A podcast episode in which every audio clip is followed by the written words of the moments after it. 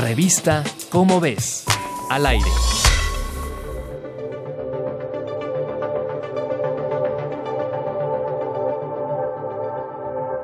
Los teléfonos celulares son en su estructura un enorme logro tecnológico. Esto queda demostrado desde la constitución de un elemento al que nos hemos acostumbrado recientemente, las baterías de litio.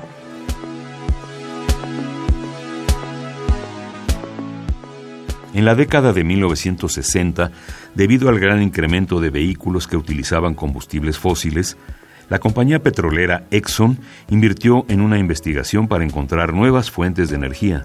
El investigador Stanley Whittingham de la Universidad de Stanford se interesó por el proyecto y comenzó a trabajar con Exxon.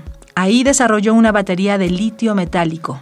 El litio es un elemento adecuado para hacer baterías debido a que tiene un solo electrón en su órbita externa, lo que le permite saltar fácilmente a otro átomo y lo convierte en un ion de litio muy estable. Lamentablemente, la batería de Whittingham tenía el inconveniente de que explotaba.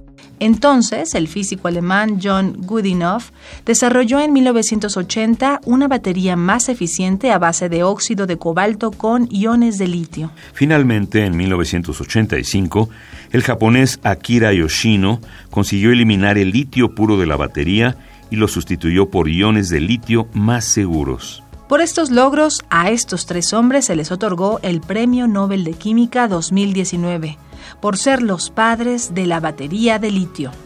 Si quieres saber más sobre el litio, consulta la revista Cómo ves, la publicación de divulgación científica de la UNAM.